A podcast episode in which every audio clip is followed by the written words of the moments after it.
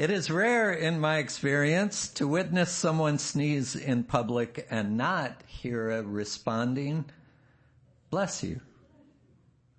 It happens most of the time.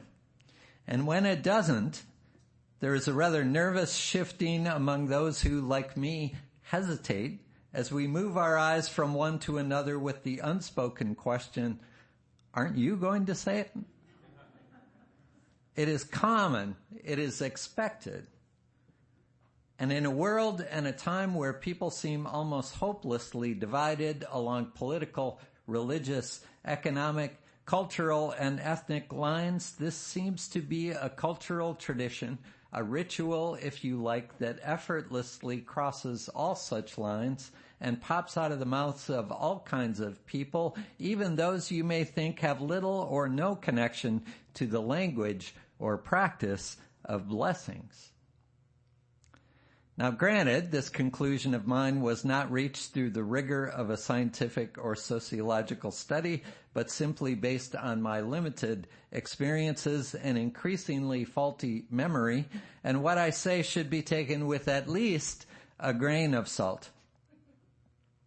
In fact, you may want to keep the shaker nearby when you hear that I sought to convince my wife Hanji that the German phrase she grew up hearing, Gesundheit, actually meant God bless you. She was rightly skeptical, and I was wrong, as I'm sure you all know Gesundheit means something closer to good health. So to bolster my credibility just a little, I will stick to a language that is more familiar to me for the remainder of the sermon. In English, what I hear post sneeze is bless you. And technically that is shorthand for God bless you. But why? According to the Library of Congress, one origin story suggests that ancient humans thought that the soul, light and invisible as air, resided in one's head and that the forceful exhalation that comes with a sneeze may actually result in a person losing their soul unless God's blessing prevented this from happening. In a variation on that same theme and one that may resonate with our ongoing COVID experience, some thought that sneezing expelled evil spirits from one's body. So the blessing that was called forth was also and maybe especially for those in the vicinity of the sneezer, asking God to protect them from these newly homeless evil spirits. While I doubt very much that these origin stories figure into people continuing this practice, what seems to have survived beyond the why is the how of blessing. It is assumed that we do have the power to bestow blessings. Bless you. Or at least that we can be influential in directing blessings to where they are needed. God bless you. As a minister who has always been a little uneasy with the notion that I have special powers of blessing because I am a clergy person, this more democratic distribution of blessing ability is appealing to me if still sometimes puzzling. But if we do have the power to bless, and I've always loved that poem by Rebecca Parker, which shared and shared in the reading, which affirms in its first line, your gifts, whatever you discover them to be, can be used to bless or curse the world if we do, every one of us have the power to bless, it strikes me that we are wasting a lot of blessing energy on sneezes. Now that is a little tongue in cheek, I know, but it is also a little ache in heart.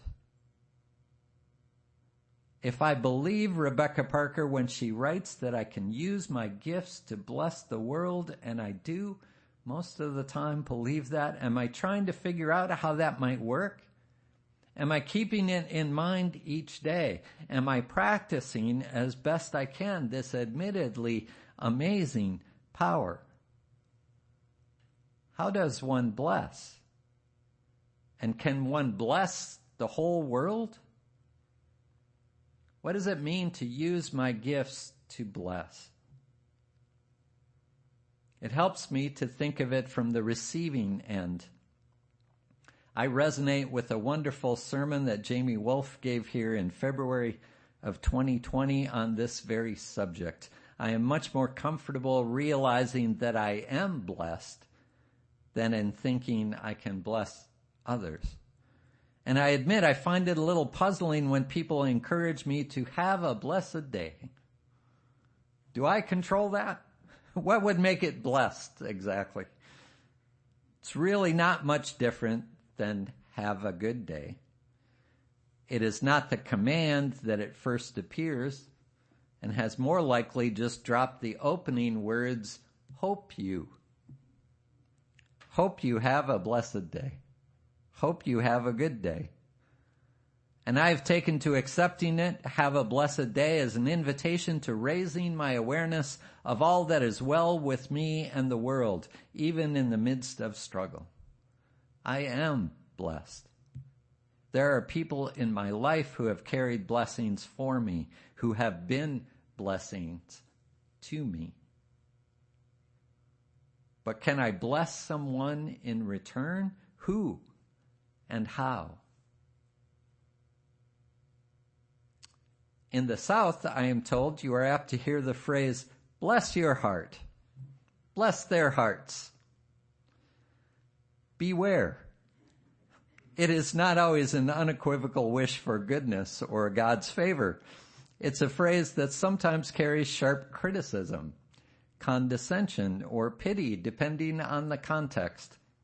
For instance, hearing how I had declared with such certainty that Gesundheit meant God bless you in German, a person may say, oh, bless his heart.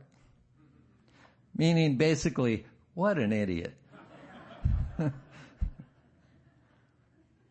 but what's interesting to me here is the idea of bestowing blessings upon people whom one may not particularly like or approve of or agree with?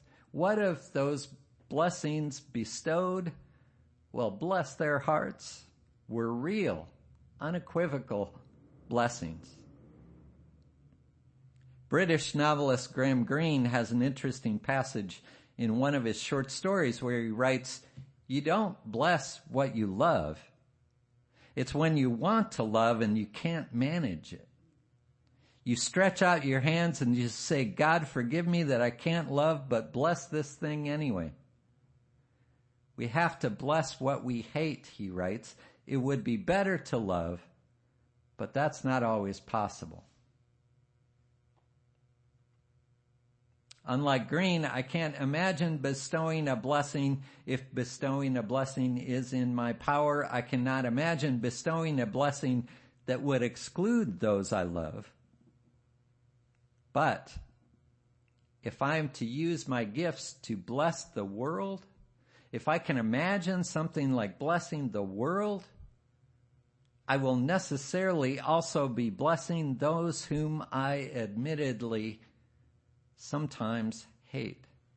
Those who I spend my time fighting against. Those who confound me with their stubbornness their venom, their hypocrisy, their lack of compassion. I will be using my gifts to bless even those that respond to a blessing with hatred, with violence, with fury.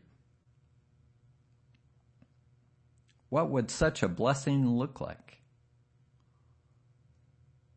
A member of our congregation, Ken Hill, sent me a New York Times column by Thomas Friedman from November 22nd called The Rescuers, which tells stories of people bravely engaging in heroic, compassionate actions across the presumably uncrossable barriers between Palestinians and Israelis amid devastating acts of terror. They use whatever gifts they have to help one another and refuse to give in to hatred even when they are the victims of it. An Israeli shop owner an, an, Israeli Arab shop owner donates 50 bikes to Jewish kids who survived the Hamas attacks of October 7th. After his shop is burned down by nationalist Israeli Arab youth, a crowdfunding campaign in Hebrew and English raises more than $200,000 to help him rebuild. Israeli Bedouins help to rescue Israeli Jews even though they ri- run the risk of abduction and murder by Hamas, who considers them Jews and thus enemies, and suffer the discrimination and su- suspicion of Israeli Jews who consider them Hamas sympathizers. Bedouins saving Israeli Jews from Hamas are in turn saved by a rescued Israeli Jewish woman from being shot by the Israeli army after they rescue her. They manage to find a way to bless one another. And reading about those actions made me think of Parker writing, while there is injustice, anesthetization, or evil, there moves a holy disturbance, a benevolent rage, a revolutionary love, protesting, urging, insisting, that which is sacred will not be defiled.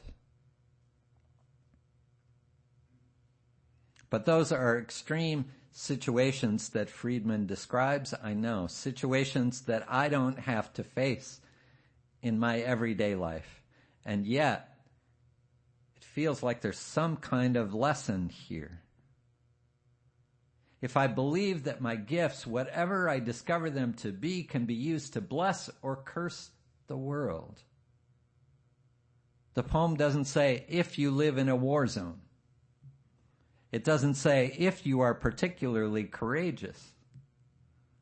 It doesn't say anything about what the gifts have to be, but it does say we only have two choices about using them. You must answer this question. What will you do with your gifts? It's an either or. It's a choice. You see, not through a sneeze, but there is evil that is loosed upon the world and it comes from within us. We humans are all carriers. And we are at risk in our response to that evil. It is not hyperbolic to say that we are at risk of losing our souls, our humanity, our compassion, depending on how we choose to bless or to curse. Choose to bless the world. The choice to bless the world is more than an act of will, a moving forward into the world with the intention to do good. It is an act of recognition, a confession of surprise, a grateful acknowledgement that in the midst of a broken world, unspeakable beauty, grace, and mystery abide. There is an embrace of kindness that encompasses all life even yours, even mine, even ours. You see, blessing can still feel like a lot when I consider it coming from me, but I'm not sure that it has to come from me, but rather through me. And by that, I don't necessarily mean that I'm a channel for some divine being, but rather blessing may be like breathing. Like what we said a couple weeks ago about giving and receiving, part of a natural cycle. When I think in terms of the blessings I've received from others, I can more easily imagine myself trying to pay that forward. And even at those times, I'm not really feeling it. I'm not having one of those blessed days. I can imagine trying to be the blessing that I wish to receive. Be the change I want to see. Be the blessing I want to receive. Giving, receiving as love shows us how. From you I receive. To you I give. Together we share and from this we live. And these pretty words may belie the fact that this is difficult work. Choosing to bless the world is going to be damn frustrating and challenging and humbling, which makes it so important that the choice to bless the world will draw you into community.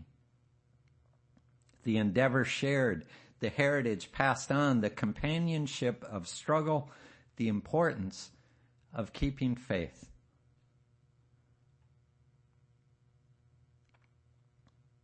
None of us alone can save the world. But what if each of us carry the power to bless it? To bestow a blessing on all that is? What if? That is another possibility waiting. Please rise in body or spirit and join in singing number 308, The Blessing of the Earth and Sky in our gray hymnal.